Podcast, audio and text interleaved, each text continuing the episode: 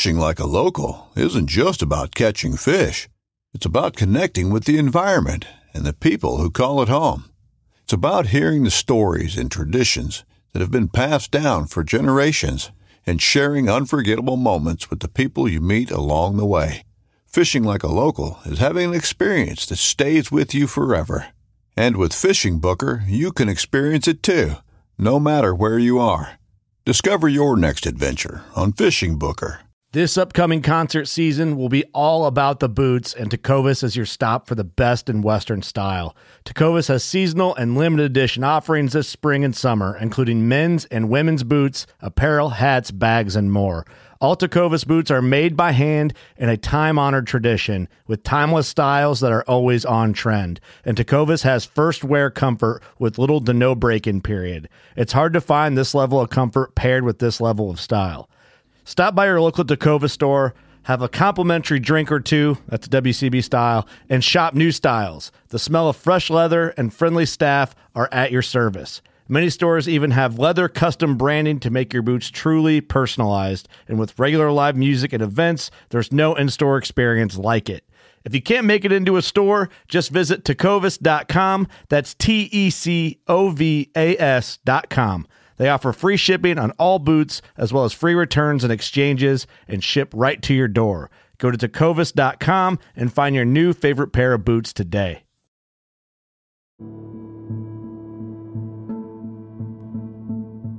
Hi, everybody. It's Doc from the John Freakin' Muir Pod, and I want to let you know about our new website on WordPress.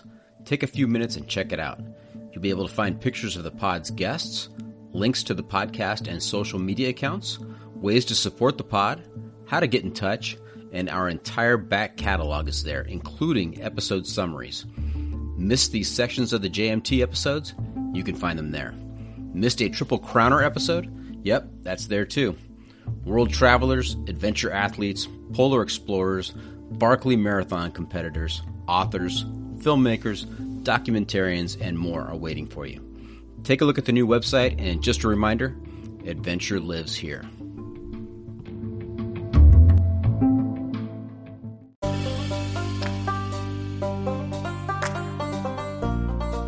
We all eat, and it would be a sad waste of opportunity to eat badly. Anna Thomas. Uh, well, we like yeah, we, we like steaks and we like we like to drink red wine and things like that. And I guess if, if, you've got the energy to be able to carry it up there, um, it does does count, does bode a bit of extra weight. It just kind of adds to the to the whole experience of you know I'm out here in this you know big big area of mountains, especially in the Lake District and whatnot, and I'm, I'm and I'm eating a steak. And that that's that does it for me. It does. I think it's kind of combining the two hobbies of bushcraft and mountain camping, um, and just kind of you know a bit of a crossover really. So yeah, we do we do eat well, and we and we do carry a lot of booze as well sometimes as well. So yeah, that's just that's just how we do it. A lot a lot of other UK campers do the same sort of thing. I'm Doc, and this is the John Freaking Muir Pod.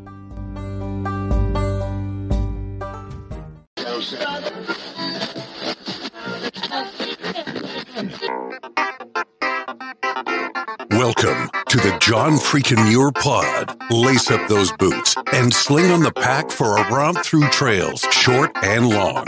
With your host and Renaissance man, Doc, it's time to embrace the suck. Welcome back to another week on the trail. I'm Doc, and this is the John Freakin' Muir Pod. Let's start off with a reminder. If you are enjoying the podcast, take just a minute, help us out, and leave us a review on Apple Podcasts. And if you're not enjoying the pod, well, just go ahead and keep that to yourself. All right, on to this week's content. This week, once again, we are reaching across the pond to talk to one of our friends in the UK. Joining us today is Shaun, the creator and star of the Shaun Explores Instagram and YouTube accounts. If you have not followed or subscribed to those accounts, do yourself a favor and take a look. Shaun's got lots of entertaining and inspirational content, and it all takes place in the outdoors. Welcome to the John Freaking Muir Pod, Shaun. Hi, Doc. Thanks for having me. Absolutely. What time is it over there? It is 10 to 4 in the afternoon. Okay. So Just we, we dark. I did a better job of coordinating this interview than I did with our friend PJ over in the UK.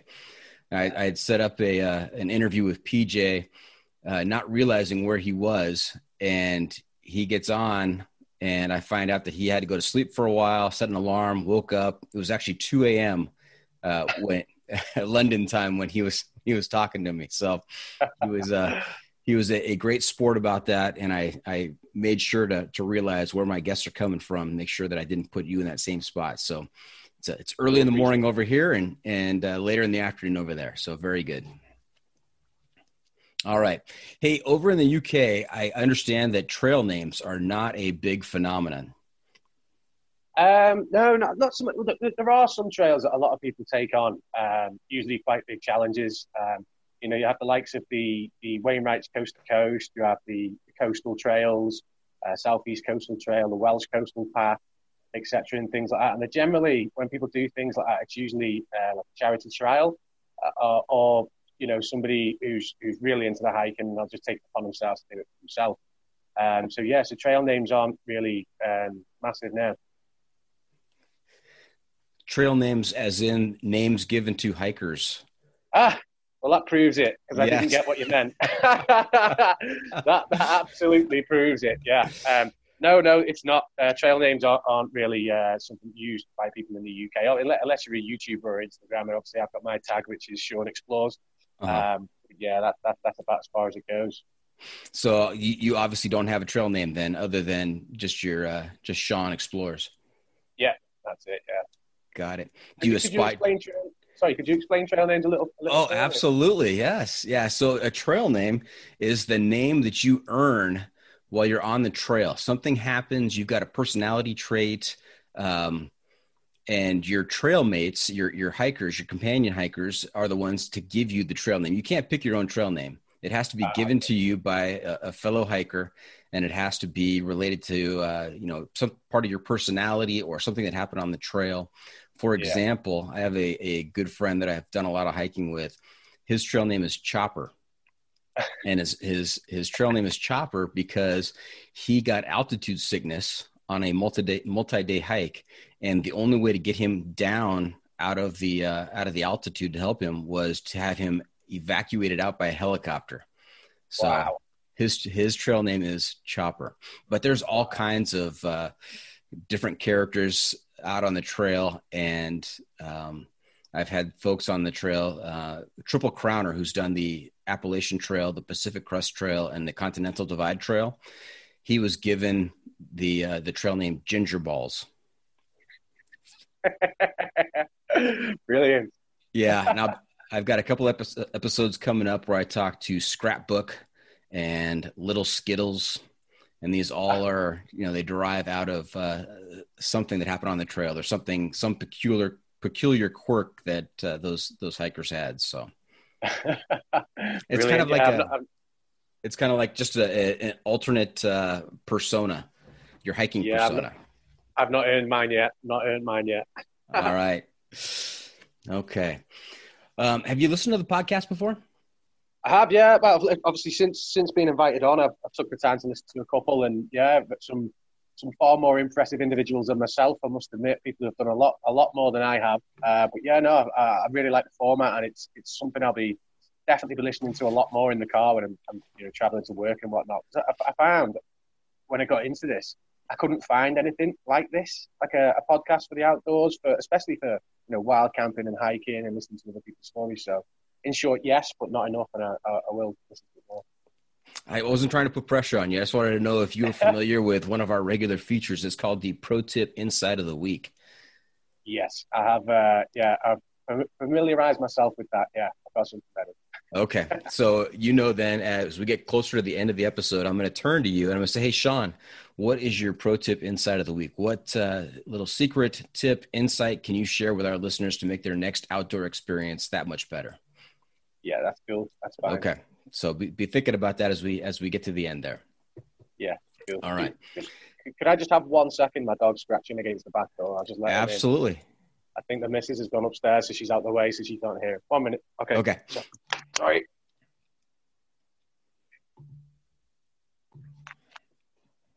Very sorry about that. No problem. All right. I'm back. He's back. Eh, You just prefer Shaun? Shaun, yeah. Shaun's fine. Okay. Yeah. All right. Nothing Hey, I- really short for Shaun. no nicknames or nothing. yeah. Okay. I won't talk. Another feature we've been doing this season is the must bring gear review.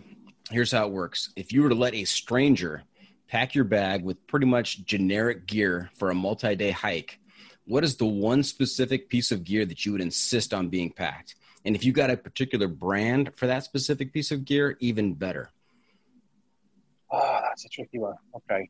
Um, most important bit of kit for me. Um, and we're talking year round as well. It can be any time. Sure. Okay. Um, I'm going to go with something a bit strange. I mean, it's not going to really help for, for shelter or anything like that. But the one thing I really appreciate, especially in the in the evenings, is my down jacket. Um, my hooded down jacket. It just, you know, you could be up at the top of a mountain, you could have your tent and everything, but you, you're going to be tent bound unless you have this down jacket. I mean, it could be it could be down at freezing, zero degrees C. You put that on, and it just gives you that extra couple of hours to be outside of your tent, take things in, do a bit of photography. So for me, my my my, my must-have bit of kit that I have with me is, is my my uh, Berghaus down. Uh, what is it? It's a Berghaus Extreme micro down jacket. That's that's my my prized possession when I'm up in the hills. Yeah. Nice, nice. And and what what kind of temperatures do you get get yourself into with that jacket? I've been down to zero. Um, obviously, it's, we're now coming into winter in the UK and we've got snow, so I'm due to head out on uh, Wednesday night. I've got some new uh, sleep kit, uh, a new sleep system to, to try out for snow. So I'm hoping for you know um, just sort, sort of early minus C figure, so minus three, minus four. Or obviously looking to camp on snow and there's a wind chill on top of that. So we're not talking Arctic conditions, but yeah, we're getting colder. yeah. And just to clarify for our listeners and our viewers, is that centigrade or Fahrenheit? It's centigrade, so I believe um, zero F is minus 18 C. That's how gather the scale works. If you go down to zero F, it's actually minus 18 degrees C. So So, when you're talking very- about when you're talking about zero degrees, you're talking about 32 degrees Fahrenheit. Yeah, could be. Yeah, yeah. Got I it. don't work in degrees Fahrenheit, unfortunately, over here. So you know more than me. Just barely. Yeah, yeah. So not not too cold, as, as you know. I'm fairly fairly new to this this sort of hobby, um, and you know it's it's sort of took off in a big way over the past sort of nine months. So this will be my first winter, but I've now managed to be able to, to get hold of the kit, um, especially the sleep system's so important. You know, I every trip I go out on, it's it's more than likely going to be a camp at the top of a mountain. So we- we've got some pretty serious conditions over here. Nothing like nothing like in up some of the really big mountains you have over there in America, but it's time to get pretty serious with the kit and try it out and put it through its paces. And yeah, plenty plenty to come. Yeah, I'm intrigued now. Tell me tell me about your new sleep system. Yeah, so basically, I was um, I've got gone through a couple of different sleep mats this year. Um, I've had um, I don't know. Do you guys have Robens as a, as a brand over there? That that does not sound familiar. No, no. So I started off with I tried to go for the thickest mat possible, 90 mil.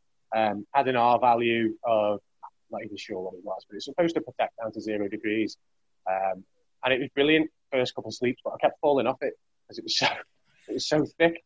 Um, so I, I went from that to uh, like um, what you call it, it was just it was just like a cheap pocket sprung kind of match, you know, with all the different cells, different air cells. Mhm. Um, and that was that was brilliant, but it didn't have any um, any R value to it at all. Got got really good sleeps in the summer, but obviously now it's starting to get cold out. To go back to the Robens for some protection still didn't keep me warm. So I've actually gone for the um, I've gone with Thermarest. Mhm. Take it. Do you guys have Thermarest over there? We do. Yep. Yeah, so I've gone for the Thermarest NeoAir X Therm Max sleeping pad. Um, got an R value of 8.9, so I'll be I'll be comfortable in some pretty harsh conditions. And then for my sleeping bag, I've actually stuck with Thermarest and I've gone for the Thermarest Questar 0F minus 18C. So that, that claims to be able to keep you warm down to, well, 0F, mm-hmm. which is, which I'll never, well, we'll see, see, see how the next couple of years go, but it should right. certainly keep me toasty in UK conditions. Yeah. So that, that's a new one. That's getting used for the first time on Wednesday. Nice, nice. So let's let's uh let's back up when you said you're you're new to the sport, you're new to the to the hobby. Uh, yeah. You've been doing this for about nine months or so. Let let's go back and talk about your your background, uh, yeah. growing up, your day job. How do you fund your adventures? You know, how did how did it all start here? Right. Okay. So um, day job. I'm, um, I'm, I'm an engineer by trade, so uh, mechanical electrical engineer, multi skilled on uh, big big generator sets. I've um, past few years I've kind of worked my way up through in, into sort of man management, team leading sort of things. But now I took a, a swoop across into project management, project engineering. Um, so that's how I afford my kit because of the day job, um, which is cool. That's good. Um, and in terms of the actual hobby itself for hiking, I used to go out a bit. Not, I wouldn't say we were passionate about it. In fact, we definitely weren't. But we'd go on the occasional hike with the family, just up some local hills now and again. Um, we've got a local hill uh, I say local one in Wales called Moel Famau. I think it's about 500 metres. Uh, if that, it's, nothing big, but it's a little bit of a challenge if you're not into it. So I always used to like that that kind of getting out and about, putting your warm gear on, and the views to see. Uh, unfortunately, for most of my 20s um, and into early 30s, it's something that I always wanted to do, but it, it, it never happened. Um, and I was, you know, I was always watching different videos on YouTube, different YouTubers who got out and about, um, you know, the wild, filming their expeditions, um, the kit that they've got, and I, I, watched them for years and years, and never actually got out to go to go and do it for myself. Um, however, this year, beginning of this year, obviously we've, we've hit the COVID, the lockdown. Um, the UK was locked down for quite a long period at the beginning of the year with absolutely nothing to do. So a lot of spare money, as it were, no nights out, no meals out, etc. So started gathering kit together. Um, I got in touch with an old friend of mine who I used to work with um, when I was a bit younger, and it turns out that he was doing exactly the same thing. He, he'd already been on one wild camp. Um, so that was it. You know, we were talking pretty much most days, buying kit here, buying kit there off Amazon. Other suppliers are available. Mm. Um, yeah, the different bits and bobs were turning up at the house, and I, and I, and I knew that, that, I was going to get out and do it. Um, and then came um, a challenge that was set on Facebook, and it was the um, the Great British Campout. It was called, and what that was was a company, well, not a company. A guy set up a Facebook page and a Just Giving page, and basically got on all the outdoor UK groups, um, promoting the idea of let's all camp out in our gardens. Um, and to do so, you have to pay a pitch fee. And the pitch fee would be to donate to this to this charity, and it's for the NHS. It's our, our national health service in the UK. So, so luckily, I had all this new kit, and I managed to give it a shakedown in, in my back garden. Um, so, so that happened, um, and then from there, you know, we sorted a couple of little camps out, and um, an opportunity came up where I had to um, go and work up in Scotland for work, and unfortunately, all the hotels, B and B's, etc., were closed. And I, I had all this new I, kit. I saw this video. I saw this video. don't don't don't give too much away. I want to talk about this a little bit later. Okay, no worries. We'll we'll hold it there. We'll hold nice. it there on that. Very good. Yeah. Hey, I've got some questions, Shaun. Now, yeah. first of all, you talk about the Great British Campout. In my yeah. mind, I'm envisioning Paul Hollywood and Prue uh, kind of organizing this this whole thing with Noel Fielding kind of uh, jumping around in the background. Yeah, not, not not related to the Great British Bake Off. No, I think no. I think the guy's got. I think the guy who created it got the idea from that, uh, the name from there. But um, and it and it definitely helped. They made they made an absolute fortune. They made they made a couple of hundred thousand pounds, I believe. I'll have to check up on it and, and, see where they are with it. But yeah, they just took the name. Oh yeah, you go. You start off with Great British, and you automatically go to the to the show. So yeah, yeah exactly, very good. Exactly. So, um, you're are you in Wales now? Is that where you live? No, no. Well, I live on the border between, sort of on the border. It's, it's about, I'd say, five, seven miles from the border of Wales and England. So I'm English born and bred, um, but we do have really easy access into Wales and Snowdonia. Got it. And whatnot. Yeah, unfortunately, it's closed at the moment, Wales. And if Mhm. you're aware of that, so yeah, we've got no access at the minute. Yeah, yeah. So wh- where did you grow up? Where were you raised? What city? Um, place called place called Ellesmere Port. It's a it's like a, a working man's town. Um, oil refineries, car manufacturer there. Um, not really much in the in the way of the, the great outdoors. You know, you have to travel for for any sort of mountains. Um, not too far from not too far from where I am now, but again, it's traveling into Snowdonia or, or to the Peak District. Um, or if you've got a bit longer, let's travel up to the lake. So never really had any sort of great walks, and I guess that's probably why it's took until now for me to get into this hobby and sport. hmm Any kids? Yeah, got a, a five-year-old daughter, Amelie. We took her on a first. I took her on a first summit uh, last week. Um, nothing massive. It was a, a, little a little hill mountain called Mam Tor, um, but it has a it has a peak on it. Um, there's some photos over on my Instagram channel of her stood on top of the trig point, and uh, yeah, she loved it. Yeah, so little Amelie, she'll be a future explorer. Nice. Get her hooked early. Very good. I will. As you are accumulating all the gear, the bits and bobs, as you said, and it's it's arriving in the mail. What, I heard you refer to the missus. What what does the missus think? What does Mrs. Shaun think of this whole endeavor? Right. So the wife, Claire, um, yeah, she was supported. She was supportive of it. I'm. Um, I've always been sort of like an extreme hobbyist. I'll, I'll, I'll, I'll pick something up. I'll look at something and think I want to do that, and I'll go out and I'll, I'll get the gear. So motocross, for example, motocross. Um, I went out, got the bike, got all the gear, did it for a year, and then for I've kind of reached my limit here. I'm, I'm, I'm a bit bored of this. And then that went and went for something else now. She thought this would probably be the same, be the same with the, the hiking and the wild camping. However, I've not got bored.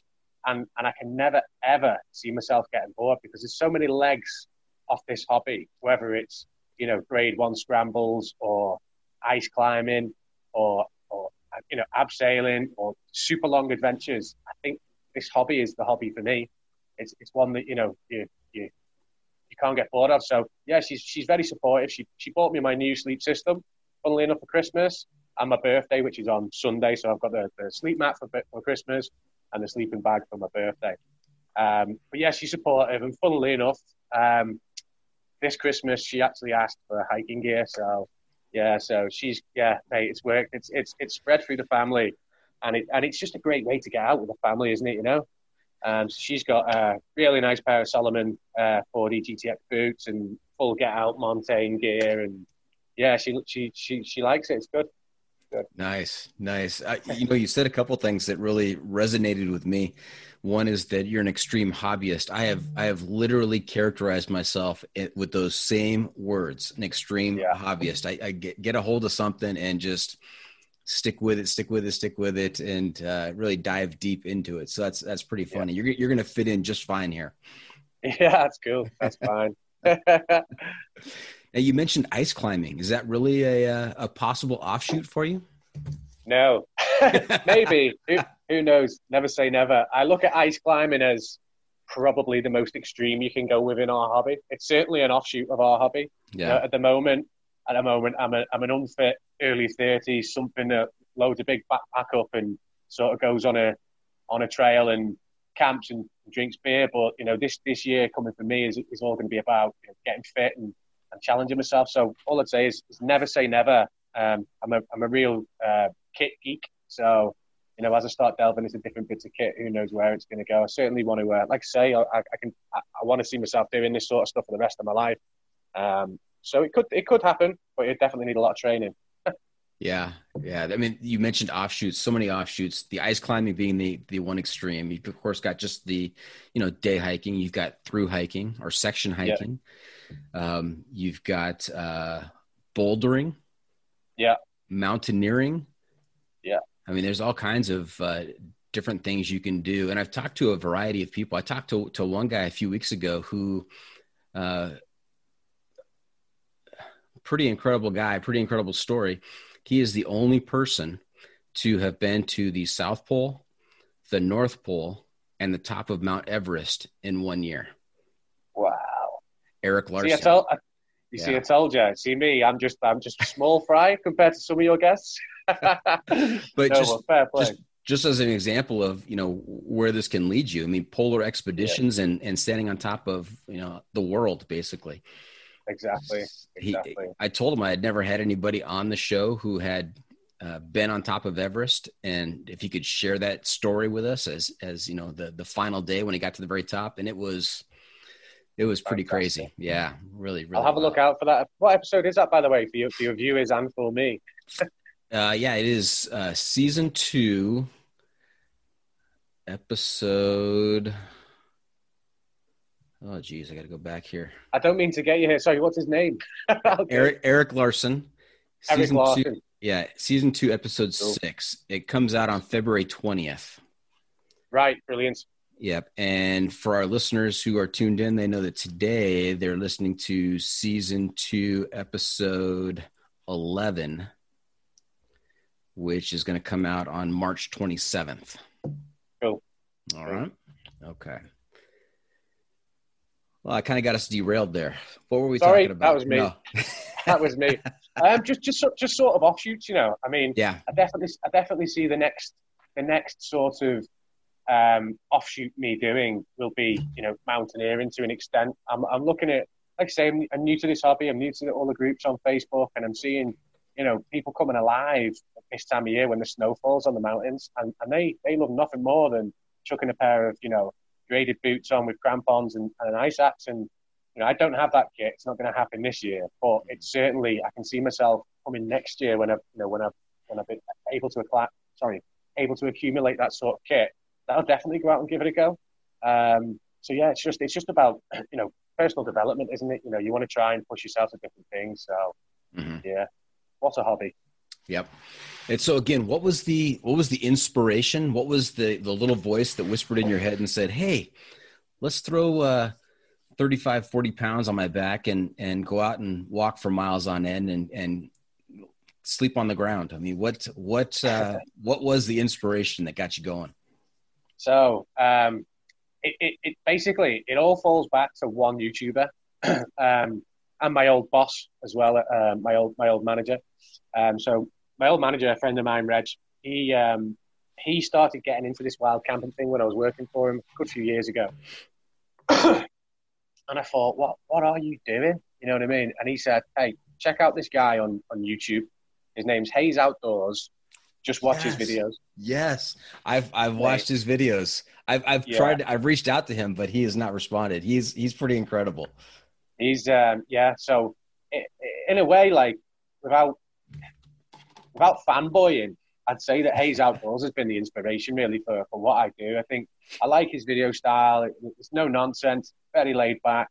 He does some incredible things. He goes to some mm-hmm. brilliant locations, and you know everything that he does um, you know, I see a bit of fun in as well. So it was kind of down to him. Um, I think the same from my, my old. I told you about my old work colleague who we got back into the beginning of this year, mm-hmm. and it's he's kind of been on pretty much every adventure with me. We've, we've done this hobby together. It's, his name's Die Die Outdoors. Um, yeah, check him out on Insta as well. Um, but um, he was the same, yeah. So inspired by the same guy, Hayes Outdoors. So he's, quite um, a big influence in, in, in the UK community, you know, because he, he doesn't just do the mountaineering, it's the it's the bushcraft in the woods with your hammock. And again, that's something else that I do. I do, do a bit of both. Mm-hmm. Um, so yeah, it's just I think just the inspiration was watching him having fun, and I thought that was brilliant. So yeah, yeah, he, he. I've watched uh, quite a few of his videos. He he seems to be in some pretty remote locations, beautiful locations, and yeah. uh, around lakes and ponds, and he'll go swimming. And yeah, I, wild swimming. I have to think that that water is is pretty damn cold. Yeah, yeah. Um, funnily, you should say that. Um, I've just had a. I was challenged recently by another YouTuber. There's a there's a, a there's a challenge going on at the minute. It's just a, just about picking up momentum on, on YouTube amongst the UK outdoors people, and it's basically the cold water challenge. Now, Hazy has been doing this for yonks. Well, a guy called JRP Outdoors set this challenge, and basically he, he challenged anybody to spend 30 seconds underwater outdoors at this time of year. So you're talking probably four degrees centigrade. I don't know if you can you can convert that four to five degrees centigrade. Yeah, the conversion is damn cold. Yeah, damn cold. So, um, so on he he he um yeah he tagged a couple of people and I basically got tagged off that so I, I had to do that the other day so 30, 30 seconds in a freezing cold river the other day so that yeah the videos up on up on the channel there and it's something I'm going to continue doing it's supposed to be supposed to be really beneficial for the, for the body he, he even say it reverses the aging process now I don't know I don't know how true that is um but yeah if, if it does that I'm certainly willing to you know try and try and get rid of the past 10 years yeah, my son was telling me about the uh, uh, the benefits of taking cold showers, and he's going to do it every day for a month.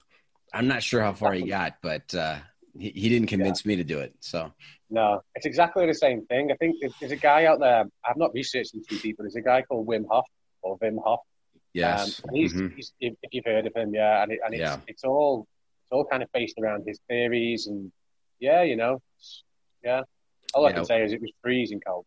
Wim Hof, his Instagram account is is bonkers. He's he's out there in just shorts, out in it seems like Arctic conditions, sitting yeah. in the snow, you know, having a good time. Uh, That's it. Crazy stuff. I need to have a go. I need to have a go at that. That certainly make make my videos interesting, wouldn't it? yeah.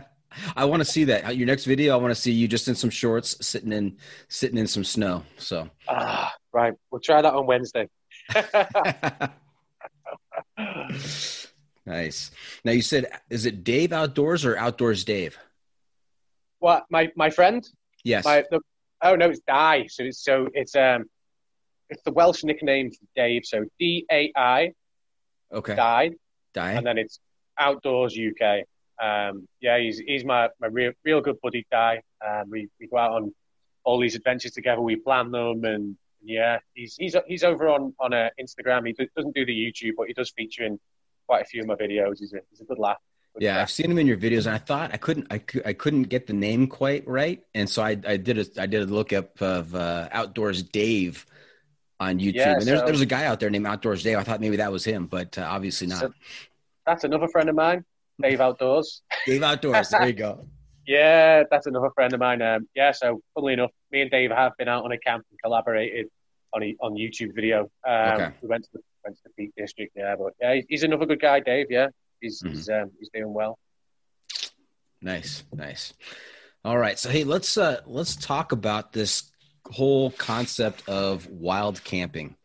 Now, yeah. I want to I want to understand wild camping because we we don't refer to it as wild camping in America. I just want to see if if what are the differences or I mean what what are the rules in the UK about camping and what is wild camping?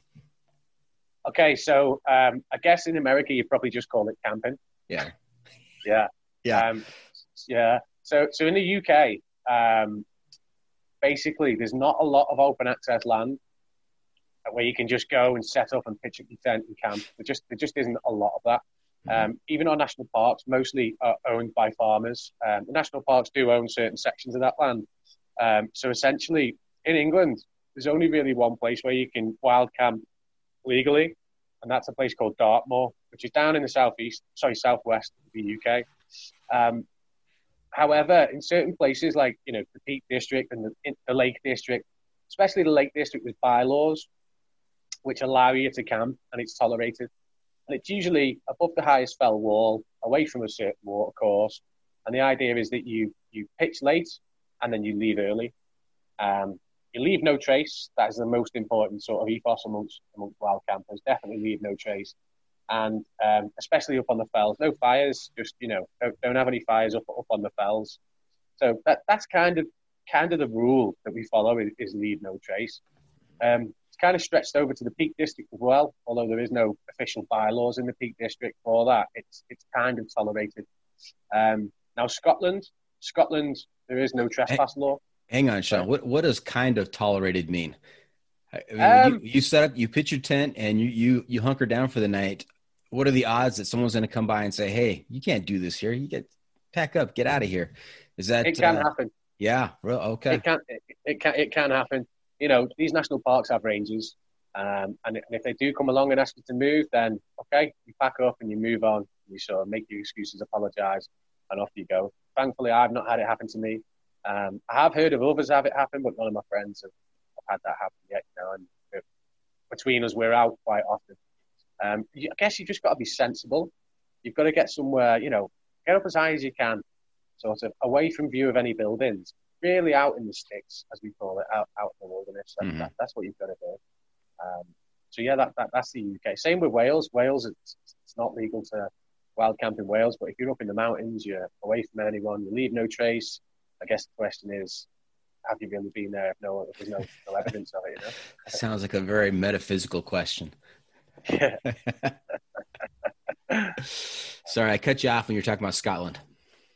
Oh yeah, so Scot- Scotland basically um, they have the right to roam. There's no trespass law whatsoever in Scotland, so you can essentially, um, providing you're not causing criminal damage or, or anything like that, um, you can set up camp pretty much anywhere. Um, there are a couple of places where you're not allowed to, and I believe um, there's two places, Loch Lomond, and you'll have to bear with me on this. I think it's the Trossachs, um, but there is a, a permit system there. And the idea is behind that is to stop like over the place being over camp Mhm. because they're both extremely picturesque places. Loch Lomond is going to be getting done this year by myself and Dai. I'm going to try and do like a, a, a kayak camp out there on one of the islands, but you have to have a permit, and I think that's rightly so. It's just such a beautiful place. You don't want the whole perimeter of this lake being surrounded by tents free of charge. So yeah, they, they, they permitted that. But other than them two places, go wherever you please, pitch your camp, enjoy yourself. Yeah, I like that philosophy. Right to roam in Scotland. Yeah, the right to roam. Yeah, so the again, the right to roam is something actually for, from England. So with like public footpaths, and we do have footpaths and trails and whatnot. Um, so I believe the right to roam. There was a march many, many years ago. I'm not prepared for this for this uh, conversation on this part, but it all began with um, like a, a, march essentially on on Kinder Scout, which is uh, one of the local sort of mountains by us. It's only 600 meters. Um, but yeah, they all had a big march and just walked through fields and whatnot and protested against the trespass law that we don't have the right to roam within, within our own country. And off the back of that, we've now got you know hundreds of, of footpaths you can you can go and walk on wherever you want. So yeah, but I, I need to do some more research on that one. No, that's good. That's good. And what are what are some of the long trails in U- the UK? I know that you mentioned Snowdonia Way, and I talked to PJ uh, who did Snowdonia Way.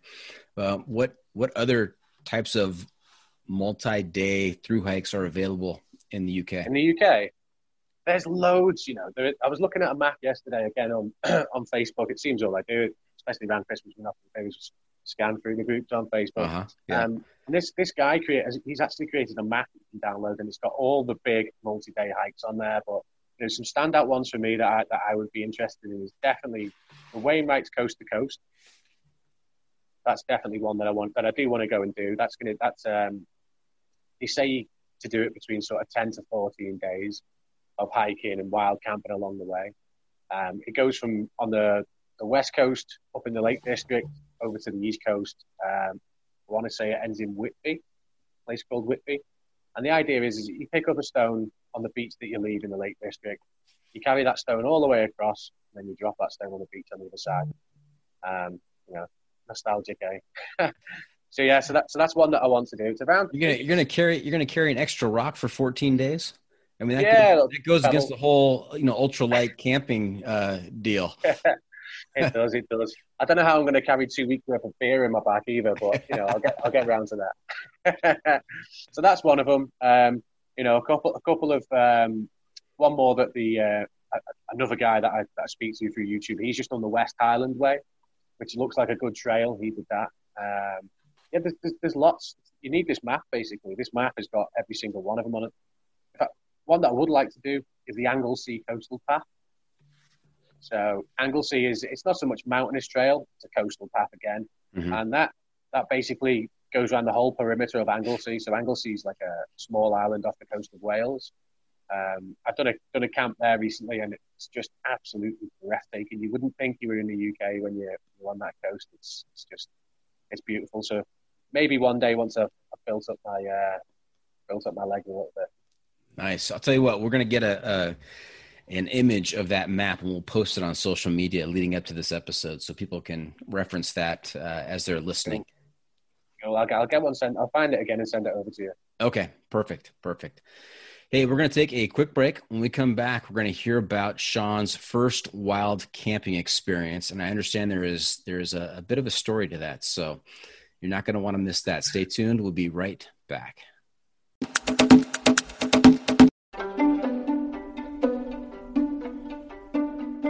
Hi, this is Shaun from the Shaun Explores YouTube channel and Instagram page, and you're listening to the John Freakin' Muir Pod.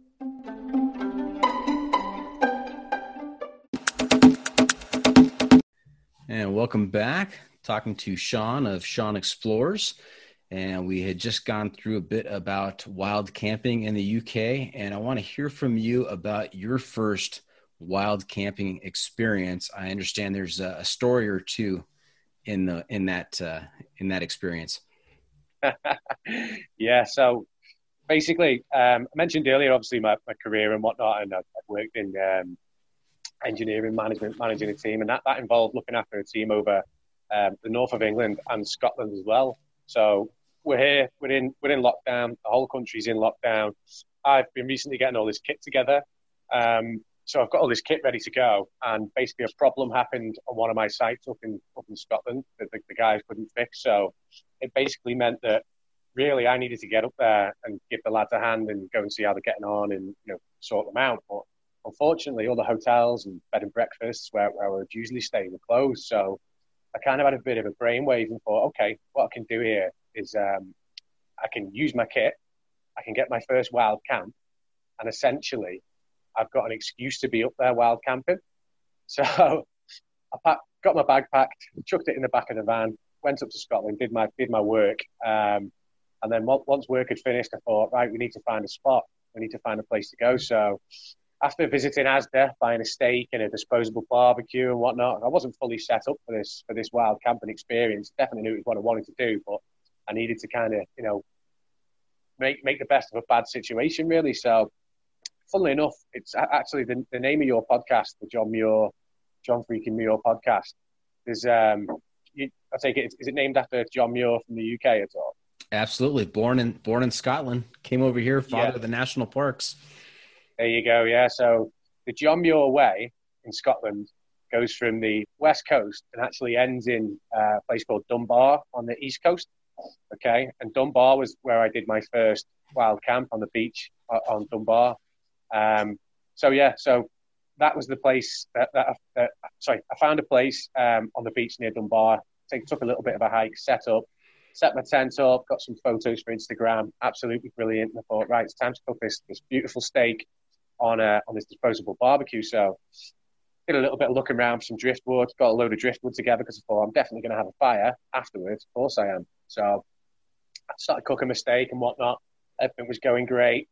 I um, started to run out of driftwood. So again, went on the beach looking for driftwood, found a load, and I found this one piece of, um, it was strange really, it was treated timber that must have washed up. Mm-hmm. And I mm-hmm. thought, oh, that'll, that'll do, that'll burn for a while. So yeah, so I put that on the fire, and it started spitting as you, as you do. None of the other wood spat at all, apart from this one bit of standout timber.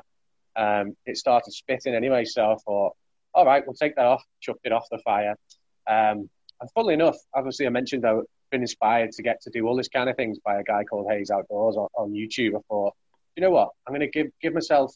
I'm going to practice filming myself and talking into the camera. So if you watch that video, the very beginning bit, you'll see the fire glowing off my face and then talking into the camera. That was right. never supposed. That was never ever supposed to be released for you know the public to see. It was just it was it was for me to to play back and think. I wonder if I'd be any good at this YouTube stuff. Uh-huh. Um, anyway, we, we, I digress. So eventually, as, as, the evening went on, I decided to retire into my tent, and um, I noticed that my, my sleep mat was flat. There was there was no air in it. Or oh, it'll be the valve. You know, the valve's been funny on it. Um, to let all the air out, so it starts blowing into this into this air mat. You know, and not the easiest of things to blow up with by breath. So I'm blowing into this air mat, and I start hearing a hissing noise, and I'm thinking, oh great, it's it's, it's punctured. Oh right, okay. Well, no worries. I've got the puncture repair kit with me. Let's have a little look. So I find this uh, puncture, and it's actually a burn hole uh, about the size of a for UK listeners, five pence piece, I guess over there. I don't know, a dime or, or whatever, whatever you call it, like a, a nice, a yeah. nice big burn burn hole in it. And I, I couldn't. I was like, how, how, the heck has this happened? um, anyway, set about fixing that up in me in me cramped little tent in the dark. Um, managed to, to fix that, and as I uh, go to pull my, my sleep mat back over, um, I noticed a bit of a, a, a, rough a rough patch, as it were. So I had a look at it, and lo and behold, directly above where the, the hole in the sleep mat was, there was a hole in the sleeping bag in both layers. So I looked up, and there's a big hole in my tent as well. so what had happened with that that lovely bit of timber that I thought this will burn great because it, it spat off an ember, red hot, landed on the tent, went through both layers of the tent, both layers of my sleeping bag, and through my air mat. Um, so obviously when when that happened, I decided right, okay, let's film this. Um, so yeah, so I just filmed myself talking what I found and and whatnot, and yeah, how the camp kind of went. Posted it on YouTube, and I think it got it's my first ever YouTube post. It got like a thousand views in 24 hours. So I thought, right, okay, I'm a YouTuber. This is this is what we've got to do. This this this is what's going to happen for the next year. Um, and yeah, everything's kind of stemmed off that really. Um, yeah, so that's that's pretty much my, my, my, first world camp. Ended in disaster, um, but it didn't it didn't put me off. It didn't put me off It ended in disaster, but also uh, propelled you into YouTube stardom. Yeah, I w- I wouldn't go as far as stardom yet. Um, you know, I'm doing I'm doing okay on it. Um, my video quality is definitely improved and whatnot, but uh, yeah, it's definitely got me on the road to uh, to starting something that has turned out that I absolutely love doing. You know, it's it's a big part of what I do. It's a big part of the reason why I get out there is is to make the videos, as well as obviously for my own personal personal development, well being, and whatnot. So. Yeah, yeah, you have combined two hobbies into into uh, into one, right? Yeah. You've got your yeah. your outdoor experiences and your YouTube, your accompanying YouTube channel. So, exactly. as a serial hobbyist, you've you've you've checked a couple yes. boxes there. Very good. There you go. That's probably why I'm not getting bored because I've got two things to go at. no, so let, let's, let's talk about that. Your your first wild camping experience, your first your first time taking your gear out. I, I know I remember that feeling. I get, get to set up the gear, get to sleep out there, get to experience it for the first time, and you send a burning ember through the top of your tent, through your sleeping bag, down into your sleeping pad. Do, do you have do you have that same gear? did you have to replace it all? No, so I was quite lucky, really. Um, like I say, the, um, the, the sleep mat came with a repair kit, so I used that on it. Um, I just let, left the top of the tent open to the elements and my, my sleeping bag for that night. It was fine. It was okay. Mm-hmm. And then um, I started doing a bit of research online for like obviously technical fabrics and how you can repair them and and whatnot. And I found this. Um, you probably you probably know about it. I found this this product called um, Gear Aid Tenacious Tape. Um, so basically, that that repaired my sleeping bag with a little cotton wool thing in it. So I used that up until my last camp, which was a couple of weeks ago. Um, so that worked out well. And the tent again got a patch on the top of it. I've since shifted that tent onto a friend who's bought it. He's happy. So everything got repaired. It, it was okay. You know, it was an absolute disaster. My, my, my kit wasn't wasn't holeless and shiny, but it still served me well for the, for the rest of this year and everything I've done. Yeah. So yeah, but everything's been replaced now. So yeah, it's probably a good thing you didn't come home from that trip and say, "Hey, Claire, I've got to replace everything. Sorry, I got to get all new stuff." Yeah. I know she'd have gone, she'd have gone mad, but I've actually have replaced everything since. So there we go. yeah, very good, very good. Now, another thing I've noticed from your videos is that you eat pretty well on the trail. Yeah, yeah, we do. Yeah, we uh, we eat well. yeah. So you had a, you had a steak on on that particular trip. Um, yeah. Another video that I watched, you had a steak on top on top of a, a, mountain. I think it was with Outdoor Dave or Dave Outdoors. Dai, Dai outdoors. Dai, Dai outdoors. Um, yeah, yeah. Looked like a pretty pretty big juicy steak uh, that you guys yeah. were having. And then I think the first video on your on your channel that I watched was you riding a bike out into the middle of nowhere and then cooking up this massive hamburger with two patties. That was that was pretty impressive. You, you, eat pretty well on the trail. We do, yeah, we do. Um, like I say, the, the, the, the longer trails, like the, the, big sort of 18 mile trails, 20 mile trails and whatnot, if we're out hiking all day, um, we'll, we'll tend to go for like what we call a boil bag meal or like a dehydrated meal. Yeah. Um, but, you know, I, I, I don't really enjoy them. They, they, they serve a purpose.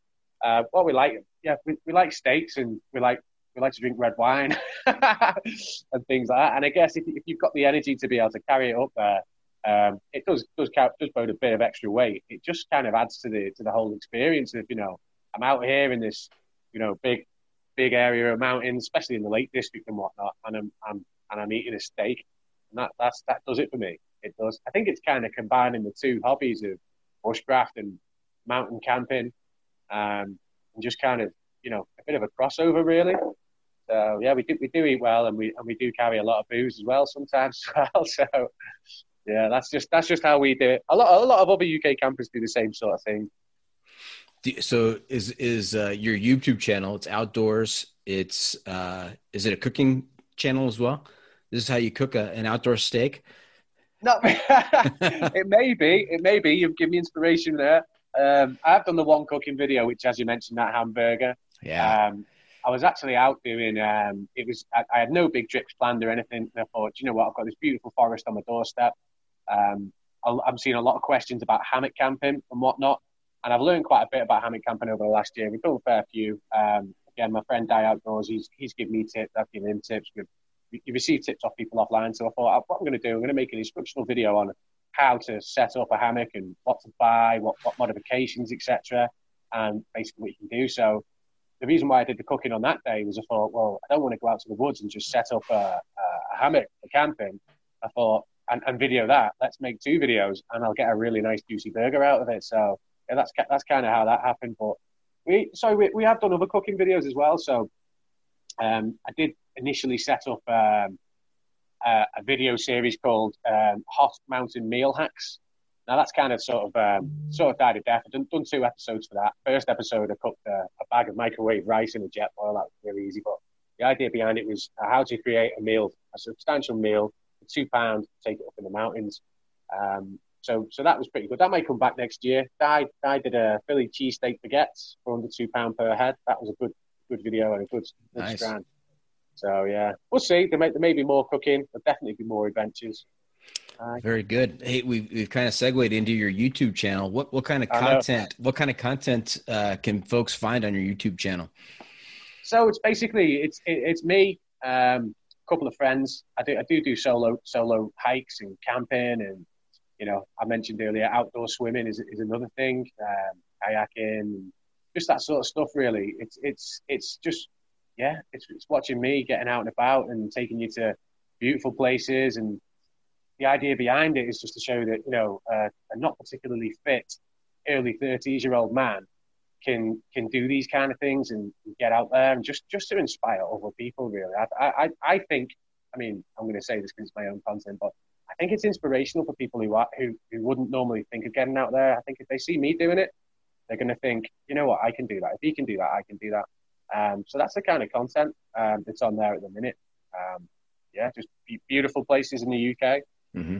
that sort of thing, and just yeah. So yeah. you you've got your your outdoor adventures. You've got um, food prep, as you as you mentioned. Of course, there's yeah. there's all kinds of humor in your episodes. I really enjoy that. Oh yeah, yeah, yeah. And uh, anything on gear? You, have you done any any gear breakdowns or uh, analysis? Yeah, so I did in the beginning. Again, as, as I mentioned, it was kind of an accident. The first wild camp and making this mm-hmm. YouTube, this YouTube was kind of an accident. So, literally within a week of posting that video and it going crazy on YouTube, uh, for, you know, for someone with no subscribers, I went out and did a basically a video on my beginners wild camping kit. Mm-hmm. Um, it was just literally a, a loadout video out out out in the trees, uh, in the fields, close close to me just showing people the route I'd gone down, what I'd chosen, the reason why I'd done it, um, the research that I did behind it. So there's going to be a lot more coming soon. And the reason why I've not done that is because I'm not a fan of these sort of unboxing review videos. Mm-hmm. You know, mm-hmm. someone does a review on something that they've just took out the box. I want to be able to give a review on something to people that's an honest, tried and tested review that I've used in the field. So yeah, there's plenty more of that to come.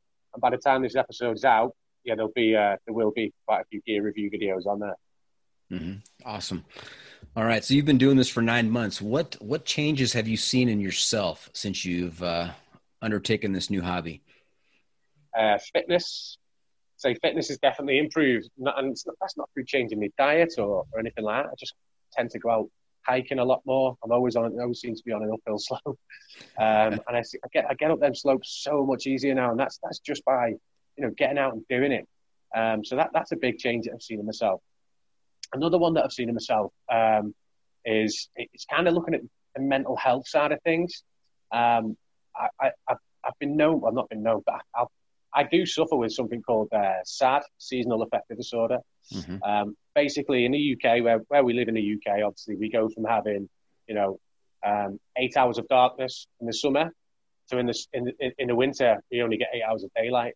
So that's like a big change, you know. Um, and I've had, I've had to take for the past few years really strong vitamin D tablets, which, which have to an, to an effect counteracted that kind of sort of not not depression, but yeah, I guess it is. It's, it's a it's a way of calling it depression.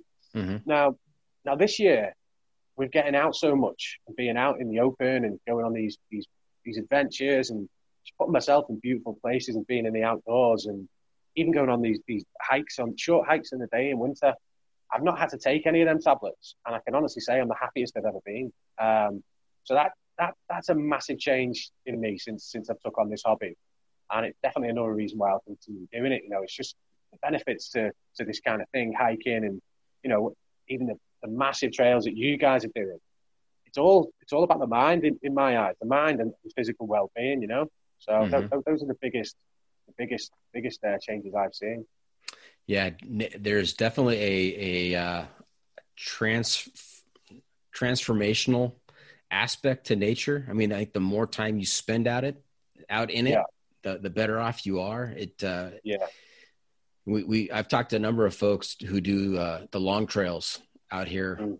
in America, and usually it's people dealing with stuff. You know, it's it's yeah. uh, vets that have come back from combat who are sorting through their problems and and their yeah. issues. It's other people that have gone through major life transformations and they've lost somebody or their their career has taken a sudden turn and and uh, they they spend months on end out in nature and come out better for it. So it's uh, definitely huge impact. Yeah, huge positive impact. Is. Yeah, definitely is. I mean, I mean, in a, in a community again, the UK sort of YouTube community, there's quite a few ex-military guys, and again on, on, Insta, and that kind of backs up what you're saying there. You know, it, it mm. just it's I don't know it, I don't know. I don't know whether it's the sunlight that you're getting, the ex, you're actually seeing the whole day, whether it's what you're seeing, the peace and tranquility. Um, I haven't worked out how how it's doing what it's doing to me, but like I say, I mean, we're in the middle of winter now. We've only had eight hours of dark, eight, sorry, eight hours of sunlight today, and I'm as happy as Larry. You know, so that, and that's the only thing I've changed this year is having this hobby, isn't it? So. You're as happy as who? Larry. is that not an American? Is that not an American thing? Happy as Larry. Have have not heard that. I have have not heard that. I've heard, uh, "Hey, Bob's your uncle." Bob's your uncle, but I have not heard "Happy as Larry." So happy as Larry. There you go. There's a new one for you. do you know who? Do you know who, who is Larry? That's generally the question that follows when you say "Happy as Larry." They say, "Who's he?" And yeah, yeah, I don't know who he is. It's just the UK saying it must be. nice. All right. How about uh, how about some of your other adventures? Have you? Yes. Uh, have you taken some longer trips? Any multi-day trips?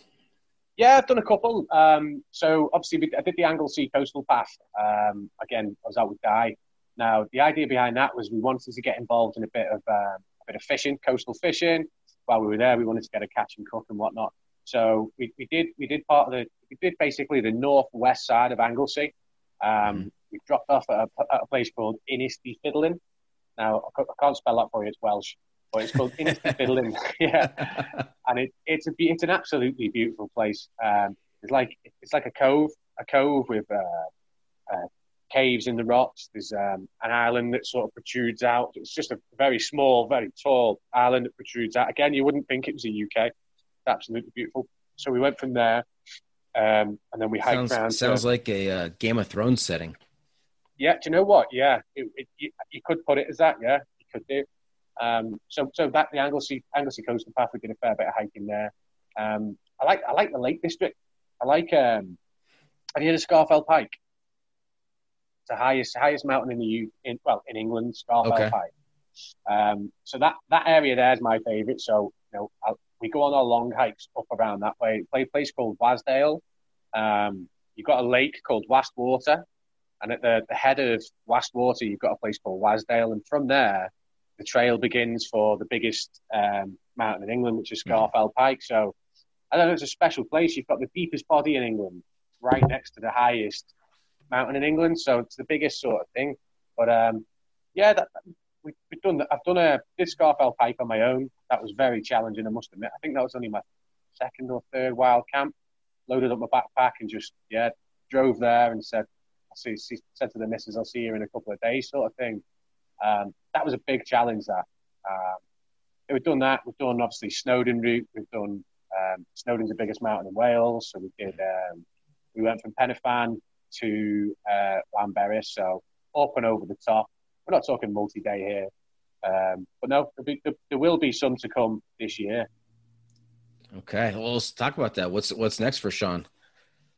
Right. Okay. So I've been asked to do um, well. Yeah, basically asked to get involved in a, a charity hike. Um, it's for Clatterbridge Cancer, Clatterbridge Cancer Cancer Care. It's basically a, a cancer care unit around the northwest where we live. Um, there's a girl who's a, a, friend of a friend who unfortunately has, has developed cancer. Um, I, think, I think it's anal cancer. Um, so so we, are working on on that charity. Also, my father-in-law, he also passed away unfortunately at the beginning of the year through cancer, and he was in Clatterbridge. So it's another reason why I've kind of jumped on this challenge. Um, it's not so much a, a trail; it's uh, it's a lot of road plodding. Um, but what we're going to do is we're going to hike uh, for three days from Chester to Mount Snowdon in Wales to Snowdon, and then summit on the final day. So it's like 66 miles in three days with a, with a summit at the end. Um, so that's something that by the time this is out, um, the, the, the, sort of fundraising will be in full swing and it'll be announced and all and all whatnot. So yeah, we've got that to come. That's, that's going to be a challenge. 66 yeah. miles in three days. That's uh, that's a good clip. Yeah, yeah, it's not it's not bad. I think it's a it's a realistic challenge to set myself. But you know, with this again, with the YouTube and the and the Instagram and sort of gaining this this sort of sort of I don't know if call it following. It's a bit cringeworthy, really, but people wanting to watch my sort of videos and people being inspired by what I'm doing. And now I want to use that for charity now. You know, it's, it's, I want to make it worthwhile and sort of, you know, achieve something from it. So, like like I mentioned earlier, the, the, the coast to coast, the Wainwright's coast to coast, mm-hmm. that's a 200, 200 mile trek. Um, you know, I definitely want to sort of work my way up to that. And this year is going to be about getting myself into a position where I'm fit enough and healthy enough to be able to take on them challenges. Mm-hmm. Well, let's talk about your fitness. What is your level of fitness right now, and what, what where do you where where are you now, and where do you want to be? I'd say not great. I can climb I can climb a mountain, but we're talking a UK mountain. Um, I've got dodgy knees, uh, a dodgy knee, should I say? I get I get pains when I walk downhill. I've spoke to a physio about that. I've been assessed by a physio, small assessment, is it? It's a friend. Um, what do they think it is? What, what's wrong with what's wrong with your dodgy knee? I've got a flat foot. A flat, flat foot. foot. Yeah, and that foot, impacts yeah. that impacts your knee. Yeah, so she was explaining it to me. It's dead interesting. So with the flat foot, essentially my ankle rolls in. So if you if you haven't got that arch and your ankle's where it should be, your ankle rolls in, and then if you look at your leg, uh, the lower leg, you've got two bones coming up. Yeah. Mm-hmm. Now the bone on the right hand side, I don't know if it's that tibular or fibula. Essentially, if your if your if your arch of your foot is pressed down, your ankle's rolled in, that bone at your knee joint is grinding because it's not aligned. So essentially, what I've got, I've got some exercises to do, which I need to do, and uh, and get some insoles as well. And she's quietly confident that that'll solve all my issues because I can I can climb uphill all day, no problem. It's just the downhill. Um, so yeah, that, that's kind of where my physical issues lie, which I'm going to sort out. And then in terms of my so you don't fitness, you don't need you don't need a foot reconstruction surgery to to install an arch in that foot. No, no, no, no. Just chuck a chuck, chuck an insole in and do some foot exercises. Let's let's build up the muscles in that foot. Okay. Um, like I say, she, she's quietly confident I can get into that to that sort of position. It's just exercises. Um, to, yeah, just to realign everything really. So I've got that. And then in terms of actual health, like I said, I kind of stumbled across this this hobby and fell into the whole YouTube thing and kind of not changed my diet. Uh, I still drink, you know, still still like to drink beer. I, I, I smoke, which is terrible. I know it's not good. So I've got those things to work on this year um, and try and sort of stomp out. Don't get me wrong, we'll still be doing room rum reviews on the on the on the odd video and whatnot, but I'm definitely looking at getting some distance under my feet in the year to come. So yeah, it's all about working on fitness and maybe a bit of running for the now to legs fit. Okay, very good. Hey, we're going to do an impromptu top five list here because okay. we're we're coming up on the uh, as we're recording now. We're coming up on the the new year, and so it's a it's a good time for kind of New Year's resolutions. So let's let's talk about uh, top five hiking destinations that Shaun sees for himself uh, as he continues this this hobby. You know, where where could this take you, Shaun? Where do you, where do you want to end up? Uh, if you could pick top five hiking destinations. Okay, um, number one on the list is going to be Ben Nevis, Scotland. Um, simply because it's the only big peak in the UK that I've not done. Managed, I'm, I'm gutted I've not managed to get it in this year because I wanted to get all three done within a year, which is a big achievement for, for me. As I said, I'm not that fit, but you know it'd been great.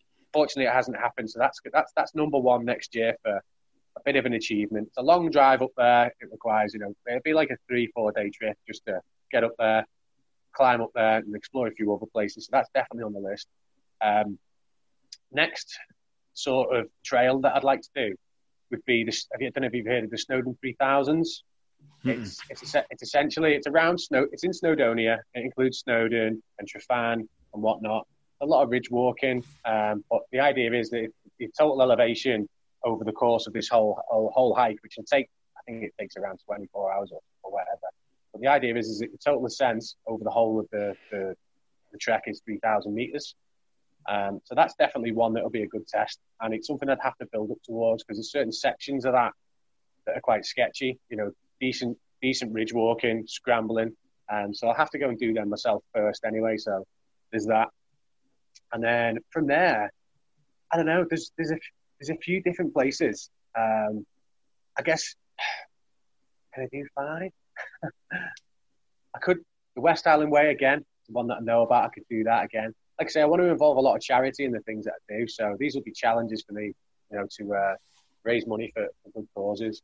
And then I'm, I'm, not going to say five. I haven't got five, but I have got the pinnacle of what I want to achieve over the next three years, and that is Mount Kilimanjaro.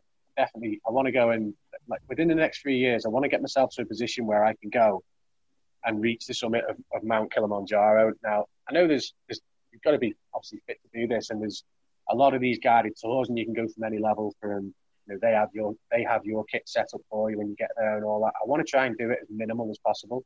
You know, I, I want a guide or, mm-hmm. or whatever you call that, a Sherpa or whatever. But right. you know, I want to I want to carry my own weight up there. I want to be able to you know summit it under under good guidance again because the altitude sickness and whatnot. And that's that's probably on the list for, for the next few years. All right, that's a that's a good list. It's a good list. Any desire to do uh, longer trails like uh, the Camino? Is that America? No, Camino um, is uh, Camino de Santiago is in Spain. All oh, right. There is one actually. There's one in Mallorca, and I, I wish I wish I wrote this down where it is. There's a trail basically that goes from, from Mallorca, the island of Mallorca, from the south to the top. Now that that I have spoke about that actually with, with my friend Dai before in the past. That I think that would be a brilliant a brilliant hike to do, especially with the challenges of, of the, the, additional heat. Because we don't mm. get a lot of heat in yeah. the UK. It's not that hot. Um, but no, you know, certainly in the future, never say never. Let's let's see let's see where, this, where this hobby takes me. Yeah, I mean, there's there's all kinds of uh, different long trails out there, and they all have their own different personalities. Uh, mm. Pacific Crest Trail goes from Mexico to Canada on the uh, the west side of the United States, and wow. it's 2,600 miles, and you are, you know, there's no, there's, I don't think there's any shelters, any pre-built shelters out on the trail. Maybe one or two in a in a section or two, but uh, you know, you're responsible for everything. You got your your, your sleep system, your tent, the your food, water, everything. Um, then you have uh, something like the Appalachian Trail, which goes from Georgia to Maine on the east coast of the United States. And there are huts, there are shelters built like every 20 miles or so on nice. along the this this 2200 mile trail. And so i mean you, you, could spend a lot of your time indoors in a shelter. Of course sleeping with you know 15 16 other hikers out there that you may or may not know. And then there's yeah. the the camino over in spain. Uh, it follows the the religious route of the pilgrims um, back in the day, and you, you you sleep in hostels every night. I mean, you you, you do your hiking, and then you go to a go to a, a local pub or a, a, a, restaurant, have your dinner, and then you sleep in a, a, hostel, and then you you get up and you do it again. So it's uh, it's not the hardcore through hiking experience, but mm. uh, you still get to walk 20 miles a day and and uh, yeah. see some incredible scenery. So lots of Very lots nice. of different options out there. Jeff, I think for me, the whole um, attraction to it is is is the backpacking side, being self reliant. Mm-hmm. And now, don't get me wrong, the likes of the coast to coast that, that I know of here, um, it's a 10 day, 200, 10, day, 10 to 14 day, these days you can do it in 200 miles. Um, you, you have to stop off in towns on the way, obviously, to replenish like food and food and whatnot. And a lot right. of people do stay in pubs or B and B's. But I think for me, I got into this hobby through the whole camping sort of thing. You know what I mean? Mm-hmm. That's I like I like kit and I like I like being able to develop a kit through different bits and bobs and research and being able to throw it all in my pack and me be self reliant with that and just be out there. Um, you know, I've got to try it out a lot more because obviously the most I've done is, is like a two day two day mm-hmm. thing. But you know, as as things go on and you know, as the fitness increases and the challenges that I've achieved have got bigger, then I guess my aspirations will grow with that as well. And mm-hmm. then you know, I will be looking at doing much, much, much bigger things. But Right. fair play to anyone who's, who's, who's done them sort of massive trails over there. That is, yeah, that's some good going. Yeah. Yeah, I've got I've got number five for you. You ready? Go on. Have you heard yeah. of the John Muir Trail? yeah, of course. I've, I, I know Dunbar very, very well. I've camped there twice, and uh, I worked there. Had a had a place there. Yeah. No, so not not the John not the John Muir Way, but the John Muir okay. Trail. Okay, where's that? Okay, so I was telling you about the Pacific Crest Trail, right? Mexico yeah, to yeah, Canada. 2,600 yeah. miles. There is a subsection of the Pacific Crest Trail uh, that is basically 211 miles, and it's in the okay. Sierras, the Sierra Nevadas. Uh, it's a mountain range in, in California. Uh, some of the most scenic, beautiful, rugged country you'll ever see. High alpine lakes, uh, far from you know your your day or two uh, at least from hiking out in some sections to a to a town to get help yeah. or anything. But 211 miles. It, it uh, starts in Yosemite. Have you heard of Yosemite National Park? I have heard of these places. Bear in mind, I've never been to the never been to the US yet. Right, right. so yet, but I have heard. Yeah, yeah. So the northern terminus is in Yosemite Valley, which is unbelievable. And the southern terminus of the trail is at the top of Mount Whitney, which is the highest mountain in the United States, the the lower 48. Um, it's at 14,505 feet. Wow. And so, yeah, yeah. So I, I, would encourage you to do a, a, little homework. Take a look at the John Muir Trail, 211 All miles right. of, of wilderness heaven. And uh, if, if that if that gets you motivated and you want to you want to do that, you you can you can stay here at my place and I'll drive you up to the uh, to the to the southern terminus to start your hike. Happy day. Have you done it yourself? Have you done that? Have you have you done that? I have. I I have, but I haven't done it in one one fell swoop. I've done the southern half twice, which is about 125 yeah. miles, and then uh, I've done sections to complete the rest of the the northern half. So I have put my foot on on every piece of the path, but just not all in one one time. So well, respect though, mate. Respect for doing yeah. that. That's that's fantastic. I mean, yeah. like I said the highest mountain I've been up is 1100 meters. 11 I know we work in feet and meters, so 1100 meters. And you know what? It, it, was it was a challenge for my current fitness level, but I thought anyone could do that.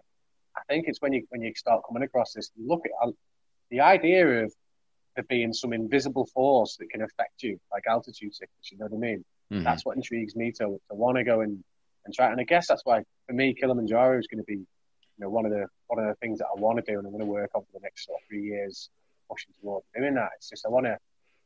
It's strange. I want to put my body under that. Mm-hmm.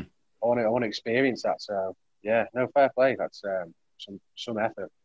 Yeah, there are I think six or seven mountain passes over ten thousand feet that you have to mm. cross in the on the John Muir Trail.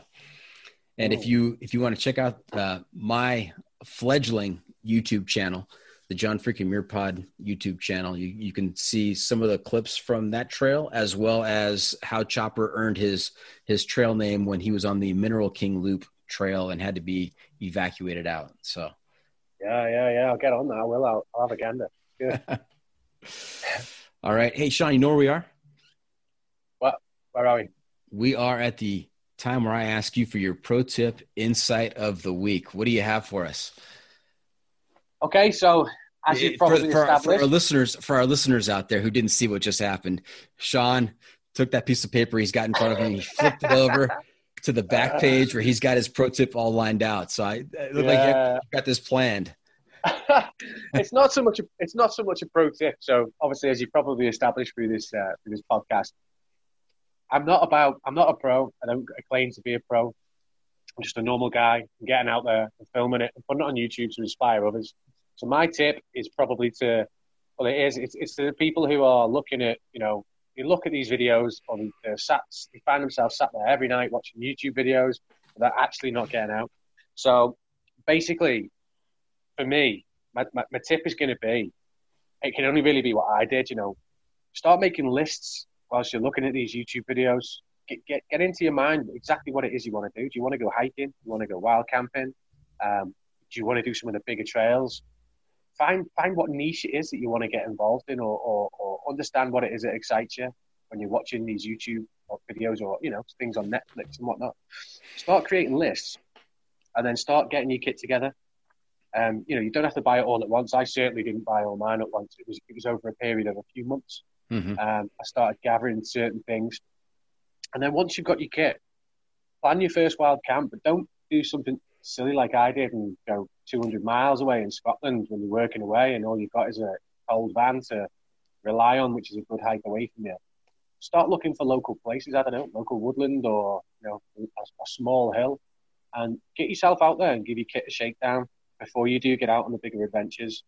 Because if it does go wrong, you can always bail.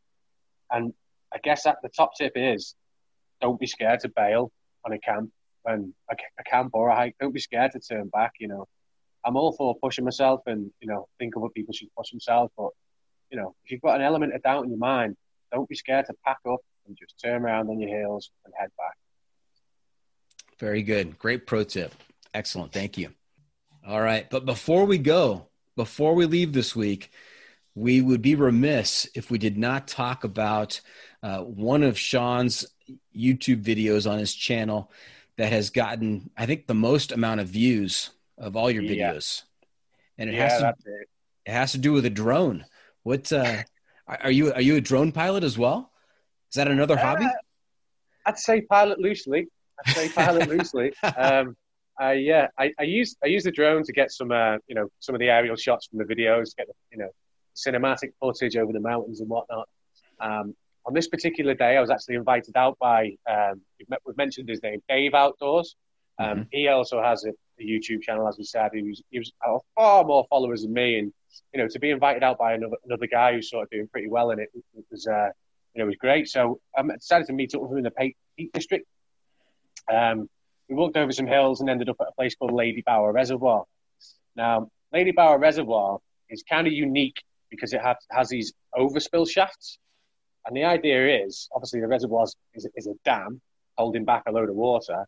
When the level gets too high, the water falls falls through these huge holes, goes down some tunnels, and then out the other side of the dam. So you know to stop it going over the top of it. So when we got there, being macho Shaun explores that I thought I was, I'll get the drone out and I'll have a little look in them tunnels.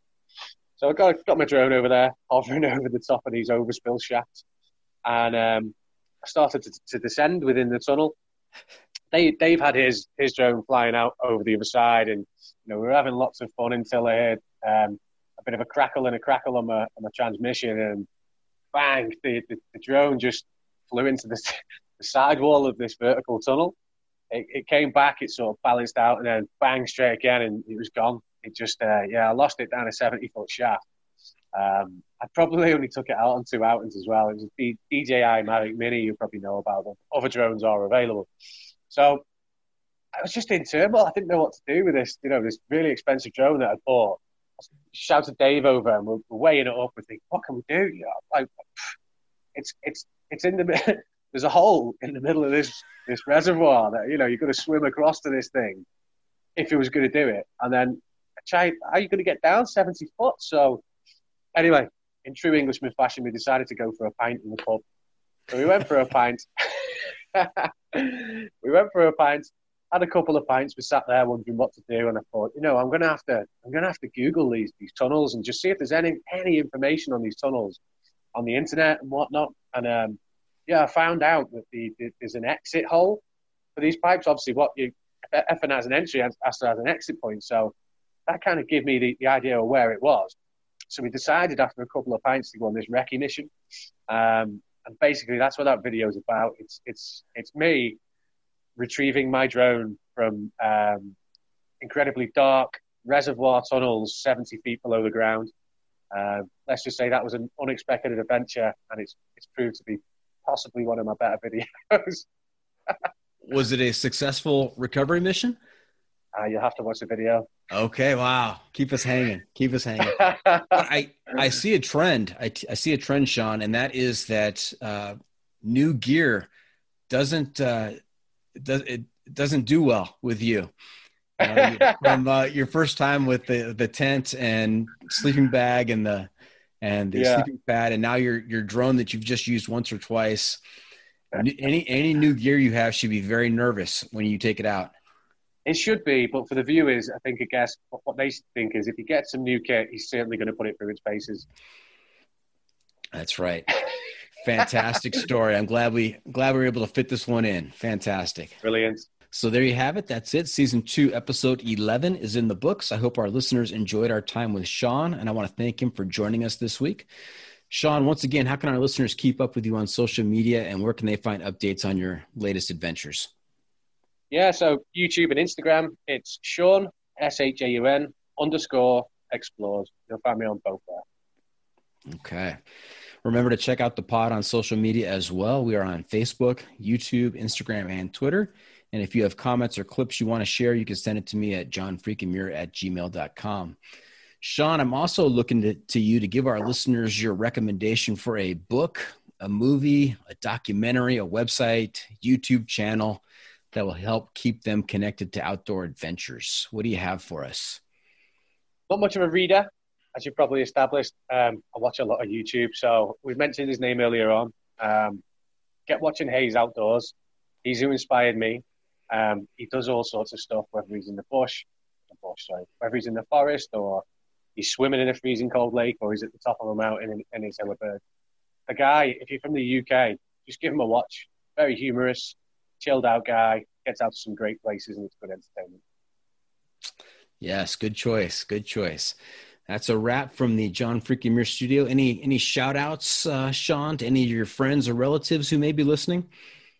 Yeah, um, again, it's probably from the YouTube community. I don't know. I don't know. I'll get my missus listening to this. She watches enough of my YouTube videos on uh, by force. Um, so yeah, so big shout out to Dai Outdoors UK. Um, again, he's out on most of my. He's in most of my videos go and check him out on, on Instagram. Top guy. A um, couple of shout outs to a couple of guys who've helped me out on the way as well. Being um, Dave Outdoors, which you've mentioned as well. Mm-hmm. He's got a, a, a, half decent follow. He's got about 3,000 subscribers now and it's growing every day. He's doing pretty well. Um, Ash Outdoors. Everyone's, have you noticed all the UK guys have got outdoors after them? Yeah. well, Ash Outdoors, another top bloke. Um, we're going to be sorting some collaboration camps and videos this year. Um, and then another another really good YouTuber to watch is a YouTuber called um, his channel's called Step Away from the Screens. Um, his name's Nobby. He likes he's he's done the coast to coast trail. He's done a lot of things that I'm aspiring to go and do. Um, he's he's already gone and done them. But extremely his, funny guy. His name's Nobby. His nickname is Nobby. Yeah, I think his real name sounds sounds like a trail name. Nobby, there you go. Yeah, do you yeah. know what he will be? Again, ex ex military guy he is. Um, hard as nails. Get onto him okay. Step away from the screen. I'm going to check that one out. Step away from the screens. Really, really funny guy. Yeah. Top man. Okay. Well, thank you for tuning in. Always remember the trail is the trail. It doesn't care if you want to go downhill. It doesn't care if it's almost dark and you're looking for a campsite. It doesn't even care if a fire ember has burned through your tent, your sleeping bag, and your sleeping pad. The trail is the trail. Embrace the suck. なんで?